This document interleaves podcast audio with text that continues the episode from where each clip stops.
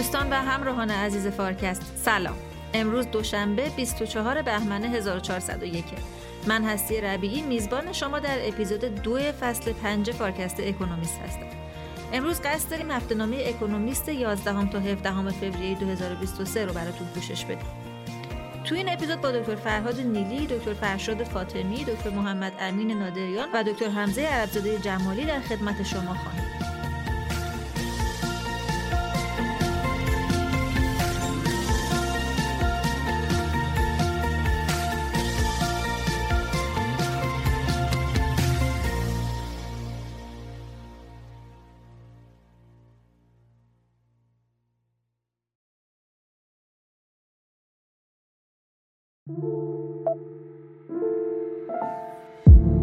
همراهان همیشگی فارکست، ما برای ادامه فعالیتمون به حمایت شما نیاز داریم.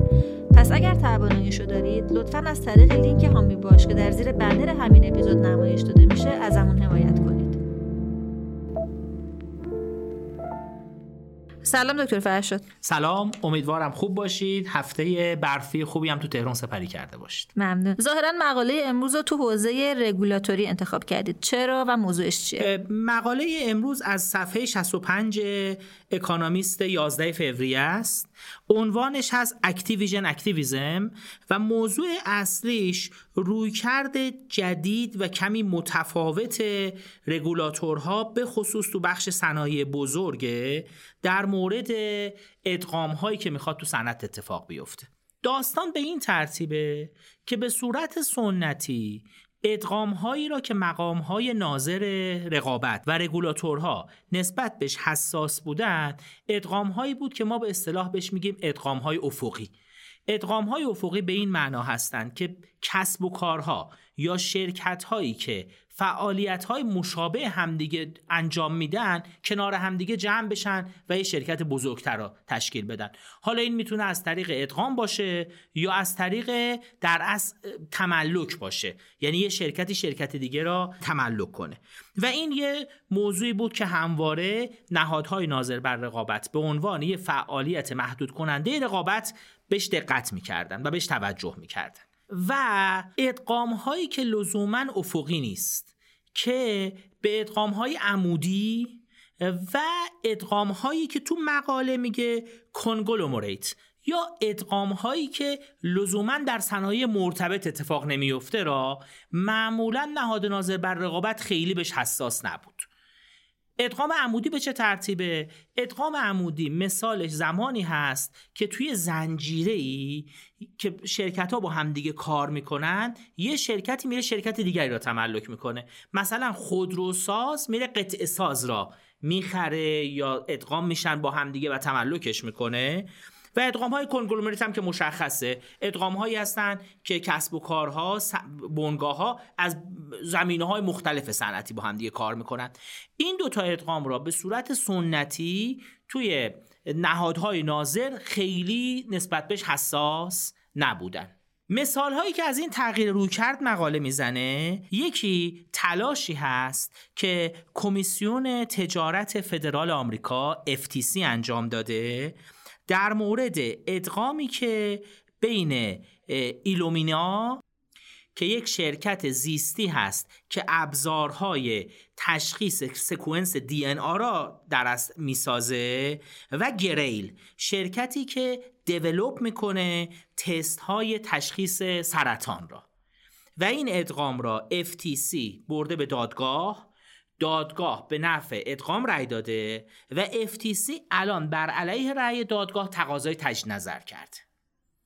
و یه مثال دیگه، مثالی هست که توی اکتبر نهاد ناظر بر رقابت توی انگلستان، چیزی که شبیه مثلا بگیم شورای رقابت ما میمونه، که عنوانش هست Britain's Competition and Market Authority یا سی ام ای، این نهاد نسبت به تلاش فیسبوک برای خرید کمپانی جیفی، که جیفی کمپانی هست که گیفایی میسازه که این در اصل موتورهایی داره که گیفایی تولید میکنه که برای اشتراک گذاری توی سوشیال مدیا مناسب هستند، نسبت به این ادغام کیسی را ایجاد کرده و مخالفت کرده با این ادغام. یعنی دو مثال میزنه از دو مثال ادغام عمودی که قبلا یا حتی میشه کنگلومره در نظرش گرفت که قبلا نهادهای ناظر بر رقابت نسبت به اینا حساس نبودن. دکتر ما همچین مثالی تو ایران هم داریم و اینکه آیا شورای رقابت واکنش مشابهی نشون میده یا نه. نگاه کنید مثالهای مشابهی توی کشور ما هم هست و توی قانونی هم که به عنوان فصل نهم قانون سیاست‌های کلی اصل چهل و چهار ساماندهی میکنه فعالیت‌های شورای رقابت را، پیش‌بینی‌هایی هم برای این مورد شده. ولی که ما تو این زمینه بسیار نهاد سیاستگزارمون جوانه و تجربه را نداره.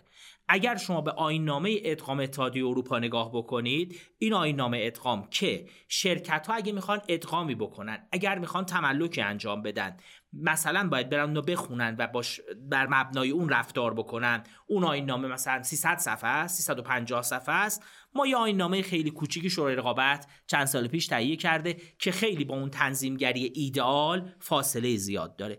از لحاظ مثالا هم بخوایم بگیم، بله مثالی بود که یه مدت پیش اسنپ فود تملک کرد چیلیوری و یکی از مثال‌های خیلی واضح بود، یا جاهای دیگه که نگرانی وجود داشته باشه مثل شرکت‌های بزرگی که ممکنه همدیگر را در از تملک کنن، مثلا سهامداری کوروش توی ایران خودرو که به یه نوع یه نوع تملک عمودی میشه به حساب بیاد. مثال‌هایی را زیادی میشه بزنیم که این اتفاقات توی صنایع ایران هم داره میفته و سیاستگزار فعلا نوعا در مقابلش خاموش بوده یا فعالیت خیلی عمده و گسترده‌ای انجام نداده. خب آقای دکتر، این تفاوت بین ادغام عمودی و افقی چه پایه مطالعاتی داشته؟ دقت کنید، به صورت مشخص بدیهیه که ادغام‌هایی که به صورت افقی داره انجام میگیره تمرکز رو تو بازار زیاد میکنه و اینکه این موارد باید مایه نگرانی باشه برای سیاستگزار روشنه. منتها نوعاً ادغام‌هایی که عمودی بود به واسطه اینکه تمرکز رو تو بازار محصول نهایی تغییر نمیداد، معمولاً سیاستگزار نسبت بهش خاموش بود. حتی ادعاهایی وجود داشت در جهت سودآور بودن این ادغام‌ها. مثلا به عنوان مثال گفته میشد اگر شما دو تا انحصارگر دارید که تو زنجیره هر دو دارن یه بخشی رو به صورت انحصاری اداره میکنن، نتیجهش این میشه که شما دو بار مارجین دارید میگیرید، دو بار سود انحصاری میگیرید. حتی اگه اینا ادغام بشن ممکنه به نفع مصرف کننده باشه، چون شما دو بار انحصار را تبدیلش میکنید به یه بار انحصار تو زنجیره و این رویکرد غالب بود تا مثلا یک دو دهه قبل و معمولا در از مدرسین اقتصاد، مدرسین این زمینه خیلی به نهادهای ناظر نمیگفتن که نگران این موضوع باشید. ولی که شواهدی به وجود اومده و همچنین پیشبینی‌های علمی شده که ممکنه این ادغام‌ها نگران کننده باشه. به عنوان مثال تو مثال‌هایی که زدیم، اگر که شرکتی که میاد دی ان ای سکوئنسینگ میکنه، در از تشخیص میده سکوئنس های دی ان ای را و این تملک بشه یا خودش تملک بکنه، شرکتی که درمان سرطان انجام میده، ممکنه دسترسی رقبای اون شرکت به این تکنولوژی بسیار محدود بشه و عملاً توی فرایند آینده‌ای که میخواد این روش‌های درمانی یا داروهایی که میخواد استخراج بشه، تولید بشه و عرضه بشه، ممکنه انحصار شدیدی را قائل بشه. یا مثلا مقاله اشاره میکنه که الان به نظر میاد بعضا نهادهای ناظر در مورد اینکه فعالیت‌های مناسبی را در زمانهای قبل هم انجام ندادن پشیمان شدن. به عنوان مثال همونجوری که تو عنوان مقاله اکتیویژن اومده، مقاله میگه نگرانی‌هایی وجود داره که اینکه کمپانی سونی که تولید کننده پلی استیشنه، اگه شرکت اکتیویژن رو بخره باعث میشه بازی هایی که اکتیویژن تولید میکنه دیگه توی اکس باکس و کنسولای دیگه بازی در دسترس نباشه و یه قدرت بالای انحصاری میده به پلی استیشن روی فضای بازی های اینترنتی. به هر حال بازی ها رو کنسولای مختلف بازی میشن و شرکت های تولید کننده بازی بازیشون رو کنسولا میدن. وقتی با شرکت کار بکنن سهم بازار رو نمیبرن بالا. این ممکنه در بلند مدت منجر به این بشه که بعضی از کنسولای بازی از بازار خارج بشن و مثلا پلی استیشن، سونی بتونن یه قدرت بازاری بالا رو برای خودشون تو این بازار کسب کنن. و همچنین مثال‌هایی میزنه از انگلستان. مثلا به نظر میرسه نهاد ناظر رقابت توی انگلستان از اینکه در مورد تملک شرکت دابل کلیک که شرکتی هست که در فضای تبلیغات فضای مجازی فعاله، توسط گوگل اقدامی انجام نداده در زمان خودش در سال دو هزار و هشت، الان پشیمانه و این باعث شده بازار تبلیغات اینترنتی بسیار توسط گوگل دامیننت بشه در انگلستان. به این دلیل مقاله ادعا میکنه که رگولاتورها باید پیشبینی دقیقی داشته باشن زمانی که یه ادغام یا یه تملک میخواد اتفاق بیفته، نه تنها از بلایی که الان سر بازارها میاره بلکه از اتفاقایی که ممکنه در آینده برای بازارها بیفته. و گفته با این منطق رگولاتورها به نظر میاد باید مجدداً در مورد اینکه محدود کردن ادغام‌هایی به جز ادغام‌های افقی را هم در دستشون میخوان قرار بدن یا نه فعال بشن.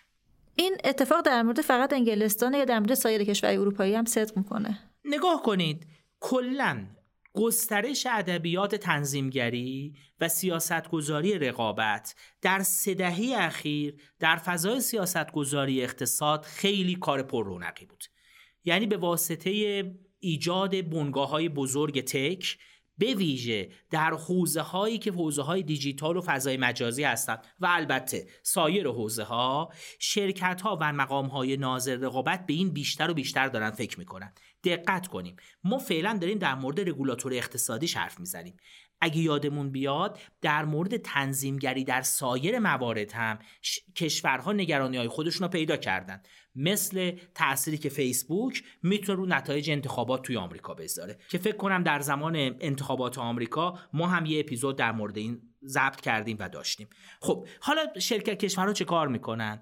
دو تا رویکرد متفاوت وجود داره. یه رویکردی هست که توی آمریکا هست و کشورهایی که اون سنت انجام میدن که اون رویکرد بیشتر بر مبنای رسیدگی در دادگاهه. یعنی نهاد ناظر بر رقابت که اف تی سی هست تو آمریکا میره و کیس رو میبره به دادگاه. البته خود دادستانی هم میتونه کیس رو در دادگاه مطرح کنه و بعد دادگاه در مورد اون تصمیم میگیره و اعلام میکنه که این ادغام مجازه و غیر مجازه و همچنین به سایر مواردی که رقابت ممکنه خدشه‌دار بشه با شکایت رسیدگی میکنه. در انگلستان و در اتحادیه اروپا که خب انگلستان تا قبل از برگزیت عضوی از همون روشی بود که اتحادیه اروپا انجام میداد توی کامپتیشن کامیشن اتحادیه اروپا، توی اونجا این فرایند بیشتر یه فرایند اداریه، یعنی رسیدگی توسط بخش‌های اداری انجام میشه و کمتر موضوع به دادگاه میره. بخش‌های اداری بررسی میکنن توی یه نهادی شبیه سازوکاری که ما داریم توی شورای رقابت، توی این نهاد بررسی میکنن و رأی میدن. ممکنه جالب باشه برامون بدونیم که بعد از برگزیت به نظر میاد انگلستان خیلی جدی‌تر داره با این کیسا برخورد میکنه. یعنی ظاهراً یکی از در اصل نتایج یا یکی از مقاله اشاره میکنه به دیویدندا. یکی از مزایایی که برگزیت برای انگلستان ظاهرا داشته اینه که تو موارد رسیدگی به این موارد تنظیمگری خودش داره آزادانه تر از کاری که کامپتیشن کامیشن یا نهاد ناظر بر رقابت تو اروپا انجام میداد خودش داره رفتار میکنه. خب اینایی که فرمودین چه برداشتی برای ایران داره؟ نگاه کنید، در دو جنبه میشه برای ایران برداشت داد. یکی خود فرایند. ما تو فرآیندی که تو شورای رقابت اواخر دهه هشتاد تو کشورمون تعریف شد، شورای رقابت را ما یه نهادی بین اون رویکرد اداری و قضایی دیدیم. یعنی شورای رقابتی شورای تصمیم گیره که در عین حال قاضی هم درش عضوه و بعضی از آرا تا قضات رأی ندن رأی نمیاره. یعنی ما یه رویکردی گرفتیم بین این دو مورد. به نظر من تجربه های اخیری که داره تو دنیا اتفاق میفته هم از لحاظ فرایند هم از لحاظ ساختار تصمیم گیری حتما برای ما درس آموزی هایی داره. این نکته اوله. نکته دوم خود کیس هایی است که ما داریم در مورد صحبت میکنیم. اگه یادمون بیاد وقتی که اسنپ‌فود و چیلیوری بحث تملکشون مطرح بود که اسنپ‌فود میخواست چیلیوری یا تملک کنه، موضوع مطرح شد که دو تا بزرگترین بازیگرهای تحویل غذای آماده تو این صنعت دارن با همدیگه ادغام میشن و این تمرکز رو به شدت بالا میبره. اتفاقاً چیلیوری در یه دوره‌ای هم کیسی را بر علیه اسنپ‌فود در شورای رقابت طرح کرده بود و یا حالا عدم رسیدگی و یا اینکه اصلا ما قواعدگذاری مناسب نداشتیم. به نظر میاد بدون اینکه شورای رقابت تو موضوع ورود جدی کرده باشه به هر حال اون ادغام اتفاق افتاد و ما به نظر من به خصوص اینکه تو فضای پلتفرم‌ها، چون پلتفرم‌ها خصوصیتشون اینه که تمرکز بالای بازار میارن، باید به این موضوع توجه بکنیم که پلتفرم‌ها را کجا باید اجازه داد ادغام بشن و کجا نباید اجازه داد ادغام بشن و نهاد ناظر بر رقابت تو این جور موارد اتفاقاً باید فعال وارد بشه. چون بعد از اینکه یه اتفاق افتاد، همونجور که داریم میبینیم مثالاش در انگلستان هست که اتفاق افتاد، دیگه بد نمیشه خیلی رفت و اون فعالیت را آندو کرد، برش گردوند. شکستن یه انحصار خیلی سخت‌تر از اینه که شما جلوی تشکیل انحصار را بگیرید و این یه نکته است که باید ازش یاد بگیریم. و البته همینجور که مقاله میگه باید با یه روش هوشمندانه هم به اثرات کوتاه مدت و میان مدت و هم اثرات بلند مدت ادغام و تملک توی بازار مورد بررسی بپردازیم. مرسی دکتر، ممنون. خیلی متشکرم، سلامت.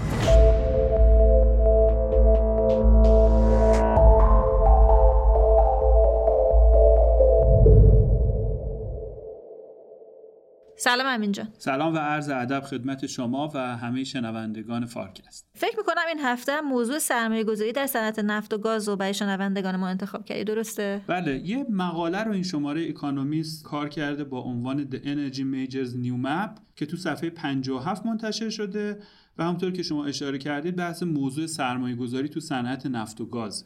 نیا کنید شما اگه الان بیایید و مهمترین چالش‌های صنعت نفت و گاز رو بخواین ردیفشون کنین، بدون شک یکی از مهمتریناشون بحث تضعیف سرمایه‌گذاری یا آندر اینوستمنت تو بخش بالادستی تو مثلا هشت نه سال گذشته بعد سال دو هزار و چهارده. اما الان با توجه به اینکه قیمت‌های نفت حداقل تو دو سال گذشته میلادی یه رشد خیلی خوبی رو داشت و مثلا از صد دلار در هر بشکم بالاتر رفته، الان خیلی انتظار داشتن که دوباره سرمایه‌گذاری شرکت‌های نفتی بزرگ تو صنعت نفت و گاز دوباره تقویت بشه.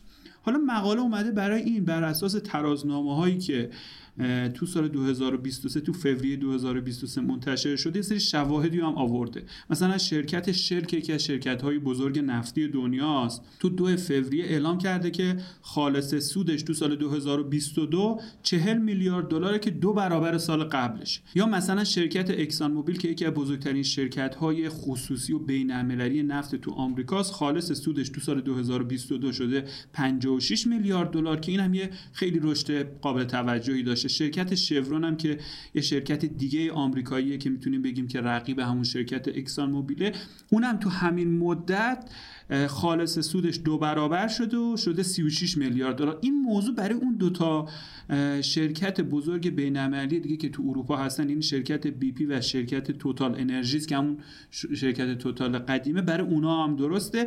و الان یه سری از متخصصا تو بانک کردیت سوئیس اومدن اعلام کردن که این پنج تا غول نفتی بین‌المللی دنیا که ما به اینا میگیم آی او سی ها، اینا در مجموع تو سال دو هزار و بیست و دو تونستن دویست میلیارد دلار سود کنن. خب نیا کنین از این سوده یه بخشش میره برای دیویدند، منظورم همون سود سهامه، یه بخشش میره برای بازپرداخت بدهی‌های قبلی انباش شده شون. اما اونطوری که محاسبه میشه یه بخش قابل توجهی از این باقی میمونه برای سرمایه‌گذاری مجدد. بنابراین آنچه که ما الان میتونیم بفهمیم اینه که اون روند کاهنده سرمایه‌گذاری تو صنعت نفت متوقف شده و ما افتادیم روی روند تقویت شونده. اما اینجا این نکته خیلی مهمی وجود داره. الان درسته که ما یه تغییر روندی رو داریم، اما به زعم تحلیلگرای بازار نفت الان الگوی سرمایه‌گذاری که وجوده فرق داره از نظر جغرافیایی با الگویی که قبلا وجود داشت. قبلا این شرکت‌های آی او سی، این شرکت‌های غول بین‌المللی بیشتر منابعشون رو می‌آوردن تو خاورمیانه و روسیه، یا حتی یه بخش قابل توجهش میرفت مثلا برای مناطق یخبندان تو قطب‌ها، یا مثلا میرفت برای آلترا دیپ واتر توی مناطق خیلی عمیق اقیانوس‌ها که ریسکای خیلی زیادی رو داشت. الان بحث اینه که این شرکت ها در واقع اون تفکر خودشون از نظر سرمایه گذاری یه تغییر بنیادینی رو دادن و الان دیگه علاقه‌ای ندارن که منابع خودشون رو ببرن تو جاهایی که ریسکای زمین شناسی و سیاسی زیادی داره یا اینکه زیرساختای کافی نداره برای اینکه اونا بتونن نفت و گازی رو که تولید میکنن ببرن تو اون بازارهایی که مد نظر این شرکت هاست. خب نویسنده مقاله معتقده که ترجمه این حرف برای شرکت‌های بزرگ نفتی آمریکا یعنی اینکه دیگه اینا علاقه ندارن خارج از خود قاره آمریکا سرمایه‌گذاری کنن. یا کن مثلا شرکت اکسان موبیل به خاطر جنگ اوکراین مجبور شد از روسیه خارج بشه در حالی که یه عالم دارایی نفتی قابل توجه اونجا داشت. علاوه بر این اخیراً هم اعلام کرده که از کشورهایی مثل کامرون و چاد و گینه استوایی و نیجریه و اینا میخواد خارج بشه و همه داراییاشو اونجا بفروشه. یا مثلا شورون اونم اعلام کرده که میخواد تمام داراییاشو تو بریتانیا و دانمارک و برزیل بفروشه و دیگه هم مثلا علاقه نداره اون امتیازایی که رفته بود از دولت‌های اندونزی و تایلند گرفته بود برای عملیات‌های نفتی رو بروزشون کنه. حالا به جای این سرمایه‌گذاری‌هایی که در واقع کنار می‌گذارن، اینا علاقه‌مندن که سرمایه‌گذاری‌های خودشون رو منتقل کنن به خود آمریکا، یعنی خود ایالات متحده و آمریکای جنوبی. اکسان موبیل داره سرمایه‌گذاری‌هاشو میبره توی کشوری به نام کشور گویان که کشور خیلی کوچیکیه توی آمریکای مرکزی و اخیراً توش یه سری میادین نفتی بزرگی پیدا شده. یا مثلا شورون اعلام کرده که از کل سرمایه‌ای که میخواد برای سال دو هزار و بیست و سه تعیین کنه، میخواد یک سومش رو تخصیص بده برای شیل آمریکا، بیست درصدش رو ببره برای خلیج مکزیک و بقیه‌اش هم بر اساس این فرمانی که اخیراً بایدن برای لغو تحریم‌های ونزوئلا داده میخواد ببره برای تجارت نفت خام ونزوئلا. حالا در مورد شرکت‌های اروپایی اون ترجمهش میشه این که این شرکت‌ها دیگه علاقه‌ای ندارن که سرمایه‌گذاری‌هایی که تو شرق و غرب دنیا داشتن رو ادامه بدن.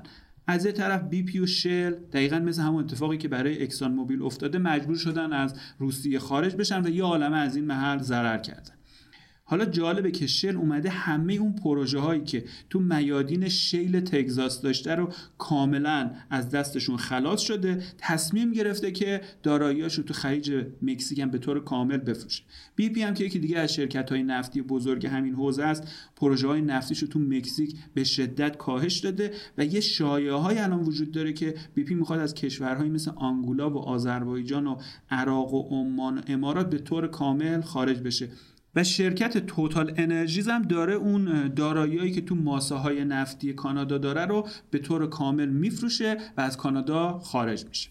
حالا بحث اینه که به جای این سرمایه گذاری ها دارن منابع خودشون رو میبرن تو آفریقا و میخوان یک محور جنوب شمال درست کنن که اروپا بتونه به منابع نفت و گاز آفریقا دسترسی پیدا کنه و علاوه بر اون به انرژی‌های پاک جایگزین اونها، مثلا انرژی‌های تجدیدپذیر و هیدروژن که میشه از طریق مثلا خط لوله یا کشتی به اروپا منتقل کردن دسترسی داشته باشه. یکی از مثال‌ها این همین شرکت انی ایتالیاست که تو بیست و هشتم ژانویه دو هزار و بیست و سه اعلام کرد که یک قرارداد گازی بیست و هشت میلیارد دلاری رو با شرکت ملی نفت لیبی بسته. یا شرکت‌های شل و اکوینور که شرکت ملی نفت نروژ یک قرارداد سی میلیارد دلاری رو برای ساختن یک ترمینال ال‌ان‌جی توی تانزانیا که میشه شرق آفریقا بستن. یا همین شرکت توتال انرژیز سرمایه‌گذاریاشو تو گاز موزامبیک و آفریقای جنوبی به شدت زیاد کرده. حالا با این اوصاف نویسنده با الهام گرفتن از این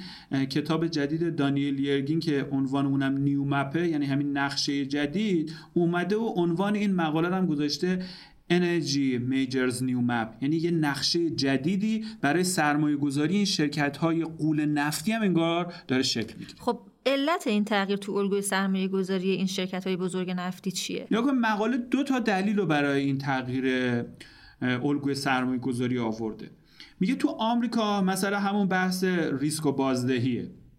شرکت‌های بزرگ نفتی، حالا آمریکایی بیشتر، تو اون دورهای قبلی که قیمت‌های نفتی خیلی میرفته به تعبیر نویسنده مثل ملوانای مست بودن و توی پروژه‌های نفتی خیلی از کشورها بدون کاست کنترل، یعنی بدون اینکه هزینه ها رو کنترل کنن، سرمایه‌گذاری می‌کردن و نتیجه این کارا حداقل قبل از دوره همه‌گیری کرونا این شد که یه عالمه اوور پروداکشن داشتن و یه اتلاف منابع خیلی بزرگ اتفاق افتاد که نهایتاً باعث برباد رفتن در واقع میلیاردها دلار از دارایی صاحبان سهام این شرکت‌ها شد. اما الان اولویت اول بحث کپیتال دیسیپلین، یا مثلا ترجمهش میشه که نظم سرمایه گذاریه و صاحبان سهام، مدیران عامل رو در واقع به شدت تحت فشار بردن که این موضوع کاملا رعایتش کنن. برای همین شرکت های نفتی الان منابعشون رو با یک احتیاط و یک درجه ریسک و ریزی بالاتری تو پروژه هایی که سیکلاشون کوتاه‌تره در واقع سرمایه گذاری میکنن. مثلا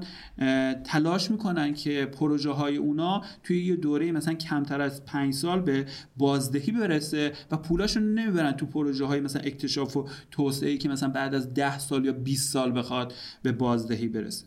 میشه گفت که این شرکت های نفتی آمریکایی الان اولویت اولشون کارایی سرمایه گذاریه و به خاطر همون بحث درجه ریسک و ریزی بالا سراغ اون ماجراجویی های قدیمی که من گفتم، مثلا تو قطب و نمیدونم مناطق بسیار عمیق اقیانوس و یا حتی مناطقی که ریسک های ژئوپلیتیکی سیاسی بالایی دارن نمیرن، مثلا سراغ خاورمیانه و روسیه الان اینها نمیرن. بهترین جایی رو که انتخاب کردن همونطور که گفتم خود آمریکا و کشورهای آمریکای مرکزی و جنوبیه که مقاله میگه که اینا در واقع حیات خلوت آمریکا. خب در مورد اروپا مسئله یکم فرق داره. درسته که آفریقا به خاطر اون ارتباط‌ها و نفوذ قوی که از زمان مثلا استعمار با اروپا داشته هنوز این ارتباط قوی رو داره و در واقع آفریقا یه جور حیات خلوت اروپا محسوب میشه، اما مسئله فراتر از اینه.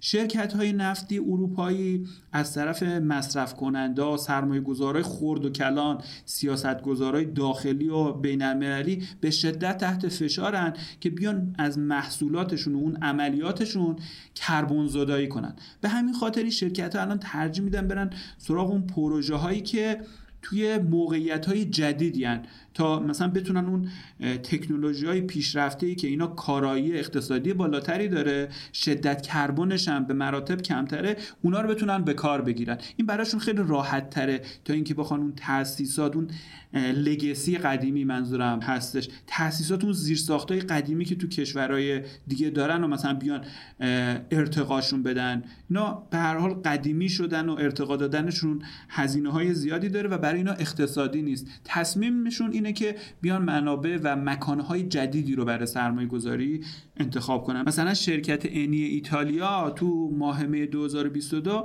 یه قراردادی رو با شرکت سوناتراک الجزایر برای اینکه بتونه هیدروژن سبز رو از طریق انرژی‌های تجدیدپذیر، همین انرژی‌های خورشید و باد و اینا توسعه بده بسته و میخواد از طریق یه شبکه گازرسانی که تو خود ایتالیا وجود داره شمال آفریقا رو به مرکز و شمال اروپا متصل کنه و ایتالیا رو یه جورایی تبدیلش کنه به یک هاب هیدروژن. بی پی هم الان برای تولید هیدروژن سبز رفته توی موریتانی سرمایه گذاری کرده. توتال انرژیز هم یه عالم سرمایه گذاری رو در همین حوزه برده تو آفریقای جنوبی. خب با وجود همین توضیحی که دادی، برای من هنوز این سوال باقی مونده که چرا این شرکتایی که طرفدار سیستم انرژی پاک و در واقع گذار سریعتر انرژی به سیستم انرژی کربن صفرن همچنان به سرمایه گذاری تو صنعت نفت ادامه میدن؟ بله نگاه کنید، این خیلی سوال مهمیه. من جای نکته‌ای رو می‌خواستم در مورد ضرورت ادامه پیدا کردن سرمایه گذاری تو صنعت نفت و گاز هم اشاره‌ای بهش داشته باشم. نگاه کنید، حجم سرمایه گذاری جهانی تو بخش بالادستی صنعت نفت و گاز تو سال دو هزار و چهارده و قبل از اون سقوط قیمت‌های نفت از بالاتر از صد دلار در هر بشکه منظورم حدود هشتصد میلیارد دلار بوده. این عدد توی یک روند شدیداً کاهنده تو سال دو هزار و بیست رسیده به حدود سیصد و پنجاه میلیارد دلار که کمترین مقدار تو پانزده سال گذشته است. علتش چی بوده؟ بگو علت اصلی این موضوع فراتر از اون بحث‌های سیکل قیمت نفت، بیشتر این فشارهای زیست محیطی مثلا داخلی و بین‌المللی از طرف مثلا جای مختلف مصرف کننده، سرمایه‌گذارا، سیاستگذارا به بهانه کنترل کردن مثلا انتشار گازهای گلخانه‌ای و نمیدونم گرم شدن زمین و این چیزا بوده که مقصر اصلیش هم اتفاقاً مصرف سوختهای فسیلی میدونستن. اما نگاه کنید علیرغم اینکه اینا اومدن این همه سرمایه‌گذاری‌ها رو کم کردن، نتیجه چیزی نبود غیر از اینی که رشد ظرفیت تولید نفت دنیا برای کشورهایی که ما بهشون میگیم تولید کننده های حاشیه‌ای که به ویژه تو مثلا تو اروپا و اینها هستن، اینا اتفاق افتاده.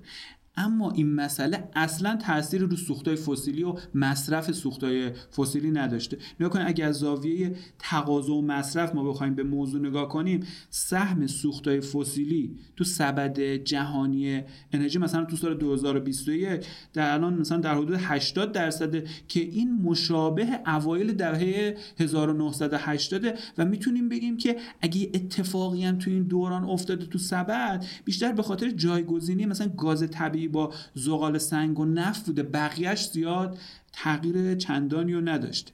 بنابراین میشه بگیم که این سیاست‌های زیست محیطی که اجرا شده نتونسته میزان مصرف سوخت‌های فسیلی رو که هدف گذار انرژی و این چیزا بوده رو چندان تحت تاثیر قرار بده. حالا خیلی از متخصصا معتقدن که شما اگر میخواین تقاضای سوخت‌های فسیلی رو بیارید پایین، نیازه که قیمت سوخت‌های فسیلی در مقایسه با سوخت‌های جایگزین و پاک برای یک افق بلند مدتی بالا بمونه. بنابراین در واقع اون فرایند گذار به سیستم انرژی پاک و سبز یک مسیر پرهزینه و تورمیه و شهروندای کشورهای جهان اگر میخوان گذار انرژی رو بپذیرن، باید فشارهای معیشتی اونم بپذیرن. اینجا اون چالش خیلی مهمش مطرح میشه. یعنی در یه همچین سناریویی که اتفاقا خیلی هم سناریوی محتمله، هیچ تضمینی وجود نداره که مثلا شهروندای کشورهای اروپایی و آمریکایی در صورتی که بخواد این فشارهای معیشتی بهشون اعمال بشه، همچنان بیان و اصلا از این احزاب سبز و طرفدار گذار انرژی اقبال داشته باشن و به اونا رأی بدن. و این خودش یکی از چالش‌های اصلی این موضوعه و من معتقدم که این شرکت‌های بزرگ و بین‌المللی نفت به اندازه کافی واقع‌بین هستن و اسیر این فضاسازی‌ها و جریان‌سازی‌های رسانه‌ها علیه سوخت‌های فسیلی نمیشن و اون سرمایه‌گذاری تو صنعت نفت و گاز حداقل برای یه افق بلند مدتی ادامه پیدا خواهد کرد. ممنونم امین جان. ممنون از شما.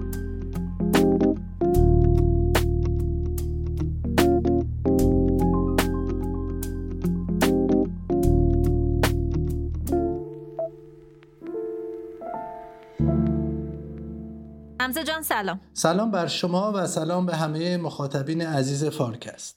برای این اپیزود برای شنوندگان ما چه مطلبی رو انتخاب کردین؟ این مقاله‌ای که من از این شماره اکونومیست انتخاب کردم، عنوانش هست China's Ultra Fast Economic Recovery، احیای فوق سریع اقتصاد چین. این مقاله قراره بپردازه به تأثیرات لغو سیاست کووید صفر یا همون اقتصاد بدون کووید چین، هم از منظر تأثیراتش رو اقتصاد چین و هم از منظر تأثیراتی که قراره رو اقتصاد دنیا بذاره. خب ببینید، از دسامبر سال بیست و بیست و دو، یعنی تقریباً هولوش دو ماه پیش، دولت چین بالاخره یه پایانی داد به این سیاست‌های کووید صفرش و نتیجهش هم خب یه بازگشایی بود توی اقتصاد چین. و چیزی که ما شاهدش بودیم در بازه این دو ماهه، یه افزایش خیلی عجیب غریبی بود روی تقاضای مصرف کننده های چینی، به ویژه در بخش خدمات، یعنی در بخش غیر صنعتی. خب این تقریبا همون روندیه که ما تو کشورهای دیگه هم که محدودیت های کروناییشون رو کاهش دادن توشتون دیدیم. مثلا اگه یادتون باشه تو تابستون همین سال گذشته وقتی کشورهای اروپایی و آمریکایی محدودیت های کروناییشون رو کاهش دادن، ما صف‌های عجیب غریب طولانی رو دیدیم توی فرودگاه‌ها و کلاً تو بخش گردشگری و رستوران‌ها یک رونق خیلی عجیب غریب اتفاق افتاد. حالا چیزی که تو چین می‌بینیم تقریباً همین داستانه، فقط با این فرق که انگار شدت و سرعت این بازگشایی و افزایش تقاضا توی بخش خدمات چین انگار خیلی بیشتر اتفاق افتاده. حالا برای اینکه عدد رقمی هم به شما بگم، ببینید از فاصله دسامبر دو هزار و بیست و دو تا ژانویه، یعنی در عرض دو ماه، شاخص حجم فعالیت‌های اقتصادی غیر صنعتی تو چین از هولوش چهل و یک و شش دهم درصد رسیده به پنجاه و چهار و چهار دهم درصد. این افزایش، این جهشی که ما تو این شاخص می‌بینیم، تقریباً اگه بگیم که تو جهان بی سابقه بوده، میشه گفتش که کم سابقه بوده. حالا سوال اصلی که اکونومیست مطرح میکنه اینه که آیا این افزایش تقاضا یه چیزیه که ما توی مدت خیلی کوتاهی فقط شاهدشیم، مثلا تحت تاثیر یک جو روانیه که مصرف کنندهای چینی مدتی دسترسی نداشتن، فرض کنین به یک سری خدمات، مثلا مسافرت نمیتونستن برن یا مثلا رستوران نمیتونستن برن و حالا این آتش وجود داره، وقتی محدودیت ها برداشته شده یهو هجوم می‌بردن به سمت این خدمات و خب تقاضا رفته بالا و بنابراین این اثر کوتاه مدت. یا اینکه نه، ما میتونیم تصور کنیم که این افزایش تقاضایی که تو بخش خدمات میبینیم یک چیز بلند مدتیه و حداقل مثلا فرض کنیم تو یک بازه یکی دو ساله‌ای ما شاهد این خواهیم بود که ما با افزایش تقاضا و افزایش بخش مصرف و بخش غیر صنعتی تو چین همراه باشیم. خب برای اینکه ببینیم آیا این رفع محدودیت ها اثرش میان مدت‌تر هست روی بخش خدمات و روی مصرف خانوارهای چینی، خب مهمترین سوالی که بعد از خودمون بپرسیم اینه که آیا اصلا چینی ها منابع کافی، منابع مالی کافی دارن که بتونن فرض کنین توی بازه یکی دو ساله‌ای مصرف خودشونو بالا نگه دارن یا نه. اکونومیست برای که به این سوال جواب بده نگاه میکنه به سپرده‌گذاری بانکی خانوارهای چینی. ببینید مجموع سپرده‌گذاری بانکی چینی‌ها در حال حاضر یه رقمی هولوش صد و بیست تریلیون یوآن یا به عبارت دیگه هجده تریلیون دلار که این رقم چیزی در هولوش تولید ناخالص ملی چین در سال دو هزار و بیست و دو و این رقم هم خب بالاترین رقم سپرده سپرده‌گذاری چینیاست در تاریخ این کشور. خب خود این هم البته خیلی چیز عجیب غریبی نیست، وقتی اقتصاد چین در هر حال داره رشد میکنه یعنی حجم اقتصادش بزرگ میشه، به تبع اونم حجم حجم سپرده‌گذاری بانکی چینیا رشد پیدا میکنه. بنابراین این که ما بالاترین رقم سپرده‌گذاری چینی رو در حال چینی‌ها رو در حال حاضر شاهد هستیم، خودش فی نفسه چیزی به ما نمیگه.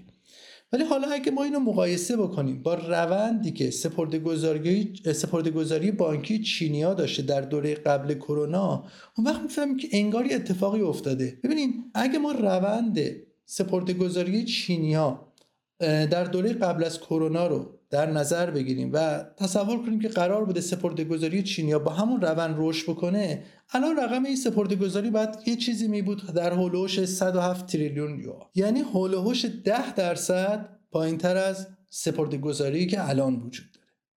این یعنی چی؟ این یعنی به ما داره میگه که الان چینیا منابع مالی و نقدینگی در اختیار دارن که خب میتونن اینو صرف مصارفشون کنن و این یعنی اینکه این امکان برای خانوارهای چینی وجود داره که بتونن در یک بازه فرض کنیم یا مدتی مثل یک ساله یا دو ساله مصرف خودشونو بالا نگه دارن. اما خب ببینین همه این افزایشی که ما در سپرده‌گذاری بانکی چینیا میبینیم ناشی از این نبوده که چینیا ترجیح دادن تو دوره کرونا مصرفشونو کم کنن و پولشونو پس انداز کنن.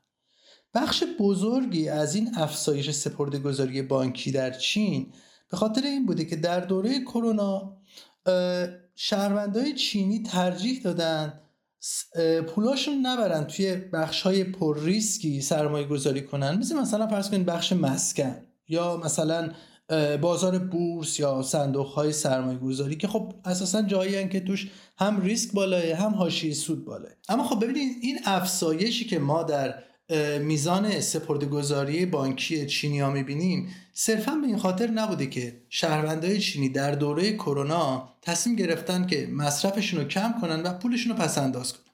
ببینید بخش بزرگی از این افزایش سپرده‌گذاری در بانک‌های چین به خاطر این بوده که اتفاقاً شهروندای چینی به خاطر در دوره کرونا به خاطر همه مخاطراتی که در اقتصاد می‌دیدن و همه ریسک‌هایی که اقتصاد به خودش می‌دید در دوره کرونا ترجیح دادن که پولش رو ببرن توی جای کم ریسک تر.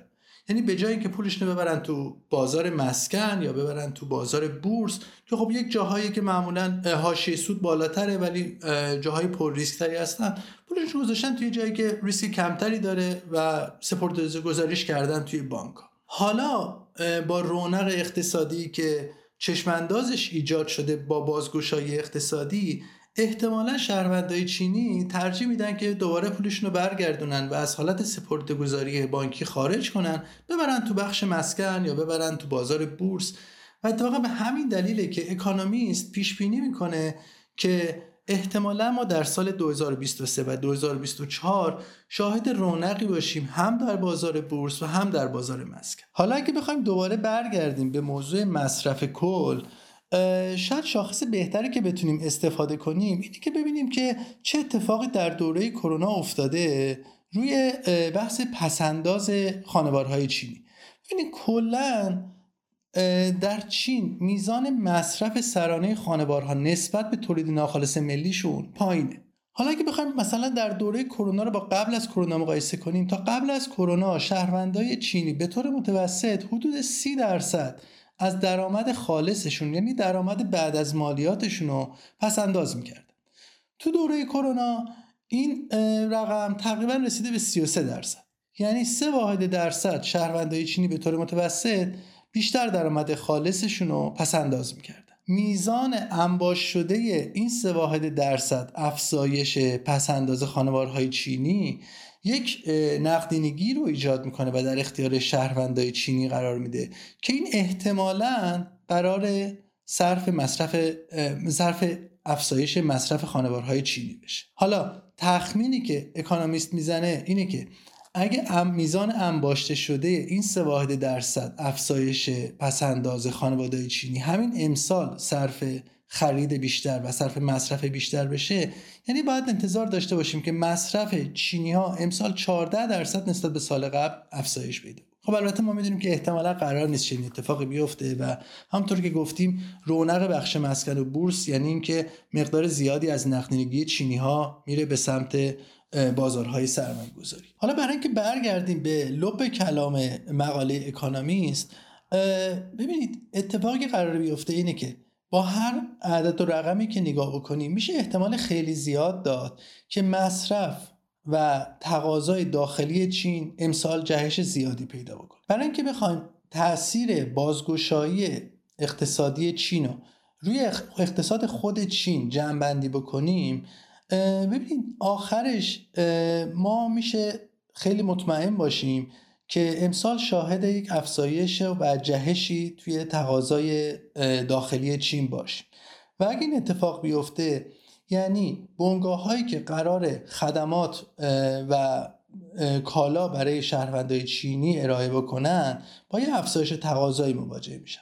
خب این افزایش تقاضا هم به این معنیه که اونها دست به استخدام‌های بیشتر میزنن، استخدام بیشترم یعنی درآمد بیشتر و درآمد بیشترم باز یعنی مصرف بیشتر. حالا که بخوایم تأثیر بازگشایی اقتصادی رو روی اقتصاد چین جمع‌بندی بکنیم، شاید بهتر باشه بگیم که پیشبینی اکونومیست اینه که در سال دو هزار و بیست و سه و دو هزار و بیست و چهار تقاضای داخلی تبدیل بشه به موتور محرکه اقتصاد چین. یادتون هم باشه که ما داریم در مورد اقتصادی صحبت میکنیم که اصولاً اقتصاد صادرات محوریه و محرک اقتصادیش اصولاً تقاضا در کشورهای خارجی در کشورهای خارجی بوده. حالا انگار یه روند در این دو سال قرار معکوس بشه و موتور محرک اقتصادی چین بشه تقاضای داخلی این کشور. حمزه جان، یه سوالی که اینجا پیش میاد اینه که این افزایش تقاضای مصرف داخلی که تا الان در موردش صحبت کردی چه تأثیری روی اقتصاد بقیه کشورها میتونه داشته باشه؟ خب ببینید اقتصاد چین دومین اقتصاد بزرگ جهانه و هفده درصد اقتصاد کل جهان رو در اختیار داره. بنابراین هر اتفاقی که رو شاخص‌های اقتصادی چین بیفته خودش رو تو شاخص‌های اقتصادی کل دنیا نشون میده. حالا از سمت دیگه این مسئله مهمه که اگه ما شاهد افزایش تقاضا در اقتصاد چین باشیم، خب این افزایش تقاضای اقتصادی در چین به خاطر حجم اقتصادی چین و همینطور به خاطر نقش پررنگی که اقتصاد چین در زنجیره تأمین بازی میکنه، خودشو به شکل تأثیر مثبت در رشد اقتصادی سایر کشورها هم نشون بده. حالا که بخوایم جمع‌بندی کنیم، اکونومیست معتقده که امسال احتمال خیلی زیادی وجود داره که اقتصاد چین بتونه به مدد اقتصاد جهانی بیاد. ببینید دو بار دیگه هم اقتصاد چین تونسته بود به اقتصاد جهان کمک کنه. یه بار تو بحران مالی شرق آسیا در سال هزار و نهصد و نود و هفت، یه بار هم در بحران مالی دو هزار و هشت. در هر دو مورد اقتصاد چین تونسته بود با سرمایه گذاری و در اختیار قرار دادن منابع مالیش برای کشورهای دیگه به اقتصاد دنیا کمک بکنه. این بار هم انگار قرار اقتصاد چین به اقتصاد دنیا کمک بکنه، ولی این بار از طریق رشد مصرف داخلیش و رشد تقاضای داخلیش. حالا در کنار این تأثیرات مثبت، اکونومیست اشاره میکنه که افزایش تقاضا و افزایش مصرف در چین یه اثر منفی هم ممکنه برای اقتصاد دنیا داشته باشه. ببینید افزایش تقاضا در چین به این معنیه که ما یک افزایش تقاضایی در کل جهان شاهد خواهیم بود و این خب خودش یک فشاری مضاعفی رو ایجاد میکنه روی قیمت‌های جهانی و این به این معنیه که کشورهای جهان که همین الان دارن با مسئله تورم دست و پنجه نرم میکنن، باز هم شاهد یه فشار مضاعفی روی سطح قیمتاشون خواهند بود و خب باز اینم یعنی یه فشار مضاعف روی بانک‌های مرکزی. حالا که کنار این اثر مثبت باید توجه کنیم که افزایش تقاضا در چین یه اثر مستقیمی میذاره روی تقاضای کل در دنیا و بنابراین میتونه به افزایش قیمت‌ها و تورم در سایر نقاط دنیا منجر بشه. بنابراین چنین فشار تورمی ممکنه بانک مرکزی بقیه کشورها رو مجبور کنه که نرخ بهره رو که همین الان بالا بردن همونقدر بالا نگه دارن و یا اینکه دست کم کاهش نرخ بهره رو به تعویق بندازن. حالا به شکل خاص این مسئله افزایش تقاضا میتونه خودش رو توی قیمت حاملهای انرژی نشون بده.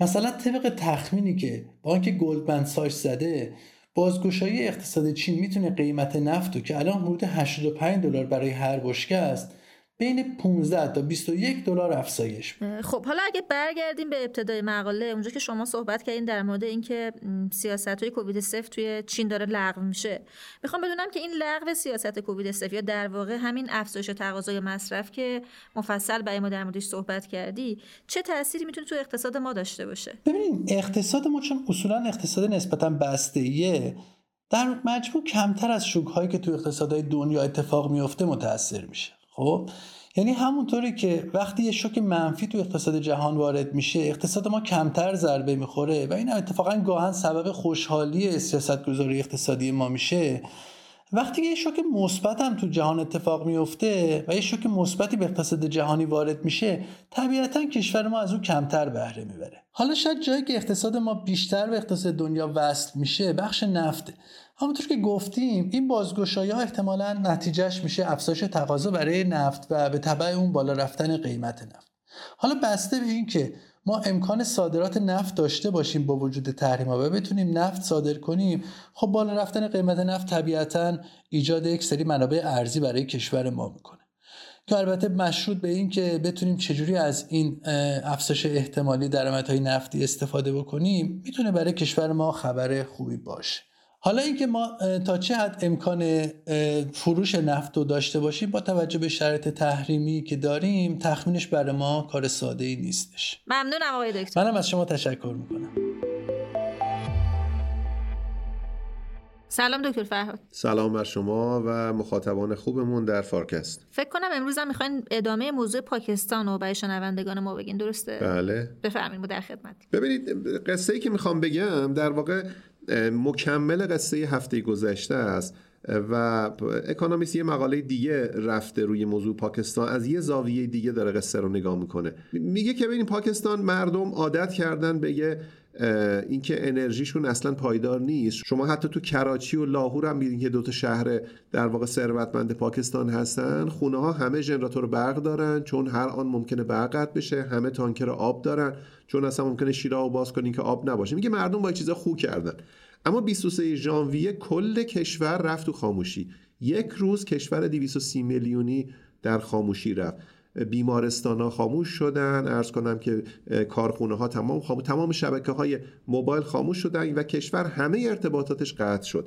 میگه این الارم داد که اوضاع خیلی خرابه و بحران اقتصادی در راهه. من همینجا یه پرانتز باز بکنم که ببینید وقتی راجع به بحران اقتصادی در یک کشور صحبت میکنیم، یا داریم میگیم یک از یک بعد کشور خیلی وضعش وخیمه، یا داریم میگیم که از ابعاد مختلف مسئله داره وخیم میشه، اما اینا آثار سرریزشون رو هم انقدر زیاده که مثلا مسئله بودجه و مسئله مالی، مسئله اعتباری، مسئله تراز پرداخت با هم دارن وضعو هی خرابتر میکنن. تو پاکستان هر دو هست، یعنی الان بحران تراز پرداخت واقعا به یه وضعیتی رسیده که هفته گذشته ما گفتیم سه و نیم میلیارد دلار ذخایر ارزی برای یک ماه کافیه، الان اکونومیست میگه سه میلیارد دلار برای سه هفته کافیه. یعنی فقط به سه هفته دیگه شو پاکستان پاکستان میتونه در واقع وارداتش رو تأمین کنه. گفتم هفته گذشته پاکستان کشوری است که به طور سنتی وارداتش همواره از صادراتش بیشتر بوده. کشور دویست و سی میلیونی بخش قابل توجهی از مواد غذاییش رو وارد میکنه، در واقع وارد کننده بزرگ انرژی و همواره مشکل تراز پرداختا در واقع داشته. امسال تابستان هم سیل خانمانسوزی آمد، نزدیک هشت میلیون نفر آسیب دیدن توی پاکستان و طبق گزارش اکانومی سی میلیارد دلار در واقع تولید از دست رفته داره پاکستان. سی میلیارد دلار هزینه مستقیم و غیر مستقیم سیل بوده. تورم الان به مرز بیست و هشت درصد رسیده که از هزار و نهصد و هفتاد و پنج بی سابقه است و ارزش روپیه نسبت به دلار به پایین ترین عدد رسیده که دویست و هفتاد و پنج، یعنی یک دلار آمریکا دویست و هفتاد و پنج روپیه است. این عدد ماه گذشته نزدیک دویست و سی روپیه بود. با سرعت خیلی زیادی روپیه داره ارزش خودش رو از دست میده. اکونومیست به نظرم به درستی هشدار میده که پاکستان داره شبیه وضعیت سریلانکا میشه. سریلانکا در واقع وقتی که بحران بدهی کشور اتفاق افتاد و تا کشور توان بازپرداخت بدهیایی که دولت قرض گرفته بود نداشت، مردم ریختن تو خیابون، کاخ ریاست جمهوری رو اشغال کردن، رئیس جمهور فرار کرد و کشور تو بحران بسیار بزرگی رفت. پاکستان همین وضعیتو داره، منتها مشکلش مشکل خارجی است، در واقع طلبکاراش طلبکارای خارجی هستن. راجع به چین دفعه پیش صحبت کردیم، امروز دیگه راجع به چین صحبت نکنیم، راجع به یه بعد دیگه ماجرا صحبت بکنیم و اون بعد اینه که خود پاکستان وضعیتش خیلی ویژه است. اگه بخوایم با سریلانکا مقایسه کنیم، پنجمین کشور پرجمعیت دنیاست، سلاح هسته‌ای داره، سکوی سرمایه‌گذاری چین در منطقه آسیای جنوبی است، چسبیده است به هند که رقیب بزرگترین رقیب چین هست در منطقه. روابطش با آمریکا، با انگلستان، با عربستان همیشه موضوع بحث بوده. قدرتمندترین فرد کشور نخست وزیر نیست، رئیس ارتشه و مداخلات ارتش در سیاست بسیار زیاده. فرد پشت صحنه رئیس ارتشه و فرد جلو در واقع نخست وزیره و همیشه نخست وزیر شکایت داره از اینکه به هر حال مداخلاتی که ارتش تو امور کشور داره. و از طرف دیگه به هر حال پاکستان مهد مسلمانای افراطی است. در واقع همیشه رادیکالیسم مذهبی در پاکستان یه موضوع خیلی مهمی بوده. از وقتی طالبان در افغانستان سر کار آمدن مسئله خیلی بغرنج‌تر شده. مرز پاکستان و افغانستان یک مرز بسیار ناپایداره. سرریز ناپایداری‌های سیاسی و افراط مذهبی در افغانستان به پاکستان خیلی زیاد بوده. هفته گذشته توی عملیات انتحاری که به القاعده منتسب بوده توی مسجدی در پیشاور هشتاد و چهار نفر کشته شدن. اکونومیست به درستی میگه که دولت پاکستان دیسفانکشن شده. در واقع دولت پاکستان نه تنها کاری ازش بر نمیاد، هیچ پاسخی هم نمیده به این وضعیت، به این عمق فساد، عمق ناکارایی، به این خاموشی ها، به این وضعیت تراز پرداختا.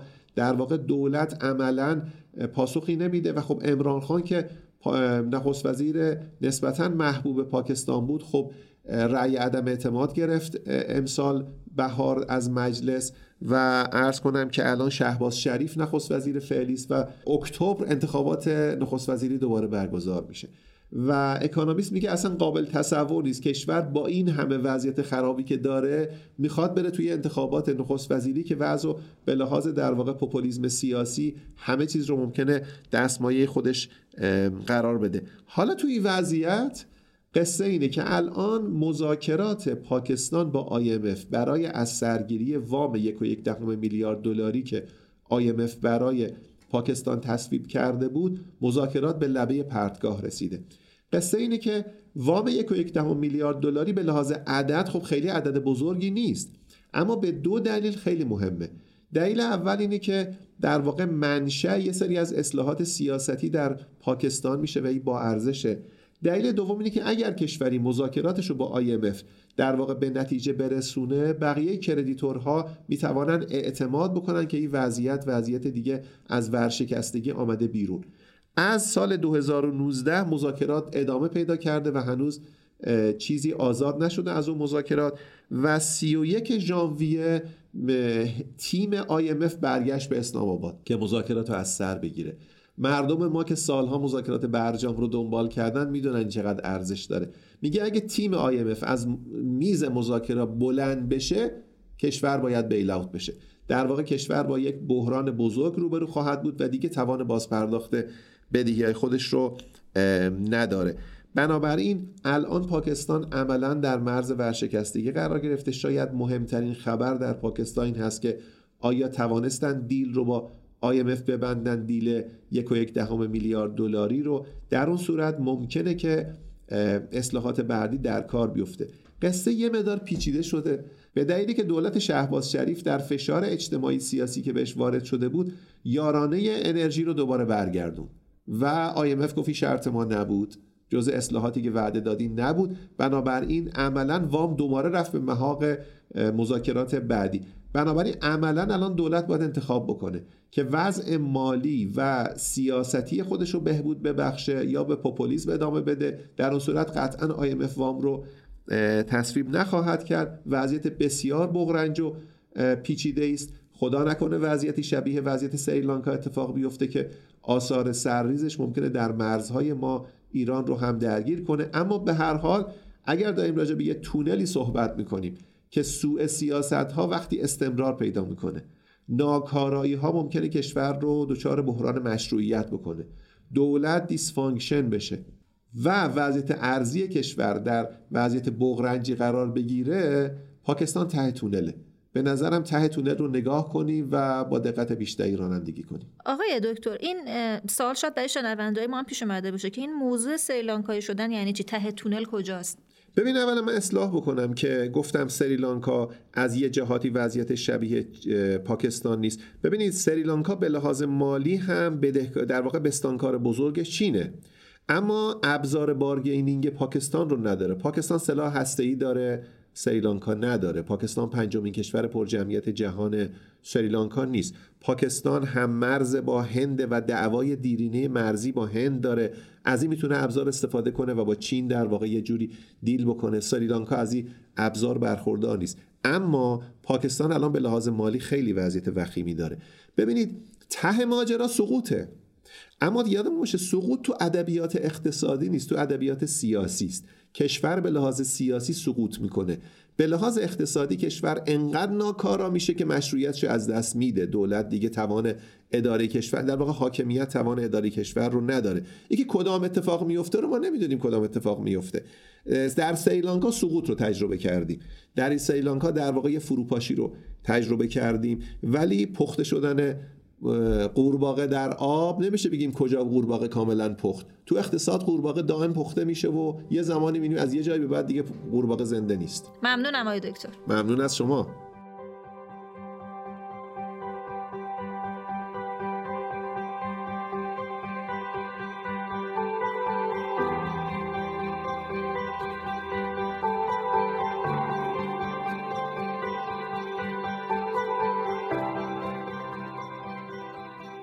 از اینکه شنونده ای اپیزود دوی فصل پنج فارکست اکونومیست بودید از شما خیلی ممنونیم. فارکست رو میتونید در وبسایت راهنمون که آدرس اون تو کپشن همین قسمت درج شده و همینطور پلتفرم‌های مختلف پادگیر مثل کست باکس، گوگل پادکست، اپل پادکست و فیدیبو بشنوید و دنبال کنید.